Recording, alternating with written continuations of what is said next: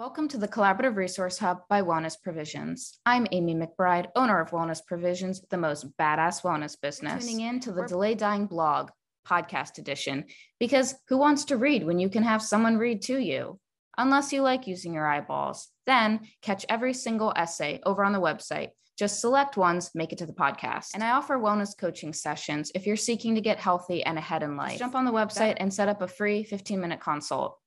And if you're the pill popping type, no supplements, then Well EP has you covered. We supply rock and rollers with high quality supplements. We're a trustworthy place to go where you can essentially shop blindfolded. Last but not least, my legal disclaimer nothing in this essay or the Collaborative Resource Hub substitutes medical advice. Please connect with your GP if you need medical guidance. These are my essays, my take on all things wellness, written to educate and inspire. Enjoy today's essay.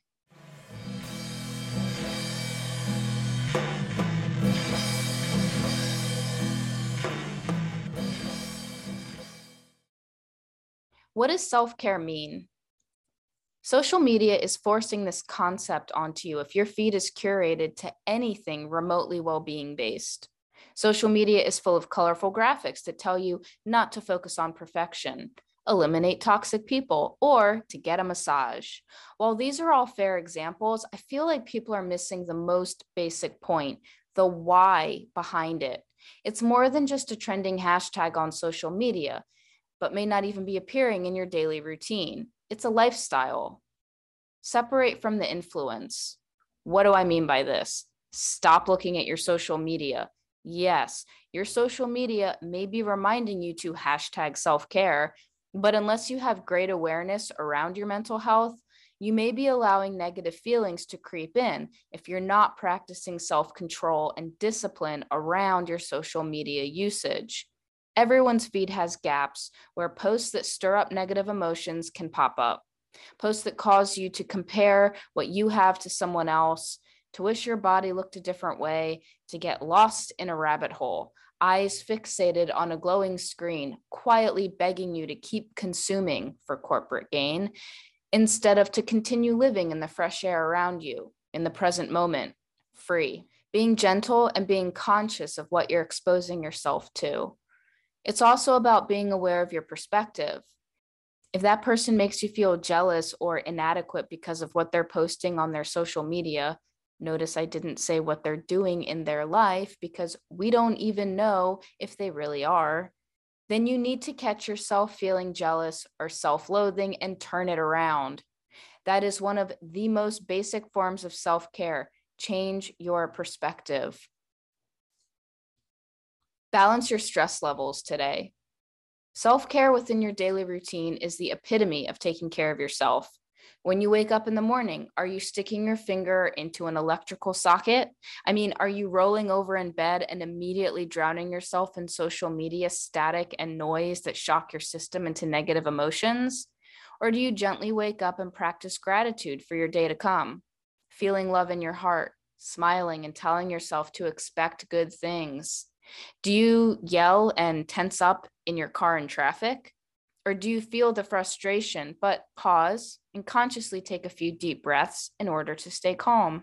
Do you eat a healthy lunch with fresh vegetables and hydrate with water? Or do you eat a processed meal because it's fast and wash it down with a sugary beverage, causing inflammation to flare up and manifest as aches and pains and brain fog? Do you carve out five or 20 minutes to meditate in your day?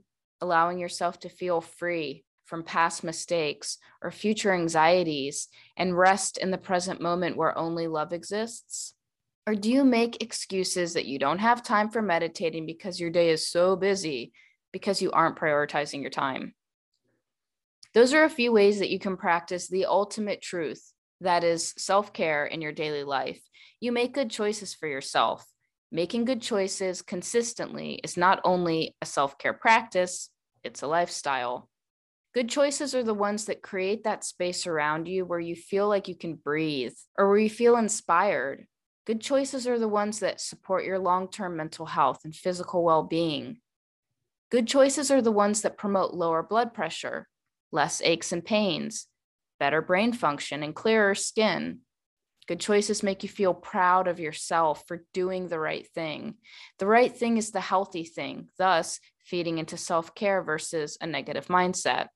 And the healthy thing isn't always the easy thing, the most convenient thing, or the most comfortable, but it's the one that will allow you to thrive and grow and expand, to love yourself because you care about yourself, to make self care a routine and a daily practice, and to, sure, book a massage because who doesn't love a massage at the end of the day? The why behind self care. Self care, if you haven't pieced it together yet, is about fundamentally prioritizing your well being so that you may live a happy and healthy life. Self care means honing in on both your mental health and your physical health. When you're healthy and happy, you're balanced, you're on a path towards success, you're surrounded by loving people because you are a loving person. You've cultivated love within yourself, and through extending it outwards into the world, you have created the life you are in, full of positive realities and possibilities. True living, because if you're not truly living, you're truly dying, and that is a waste. If you're feeling lost, if you found yourself identifying with the less than depictions in this essay, and you're aware that you're making those choices, then congratulations, my friend, because that is the first step to self care, inner growth, and to actually practicing self care. You're aware of your actions and how they're affecting you, and that's fucking awesome. If you need someone to help you on your path and to drop an F bomb here and there, a wellness coach can do that, specifically me, because I happen to be a super rad wellness coach we can sit down together and look at every small part of your day, every small feeling, every small choice, and see how that plays into your self care routine or lack thereof, and the big picture that is your life. And then we can start turning dials and inputting numbers into a crazy calculator like a mad scientist on a spaceship in another galaxy, light years away, where time and space are relative. That is actually not an analogy for anything. I just wanted to see where I could take that sentence. But my point is this if you want to make better choices, send me a message and let's start there. If you're feeling totally overwhelmed and unsure where to begin, book a wellness coaching session with me. I'm here, no judgments, in a totally safe space. Signing off, Amy McBride, Wellness Provisions. Was a mess until I met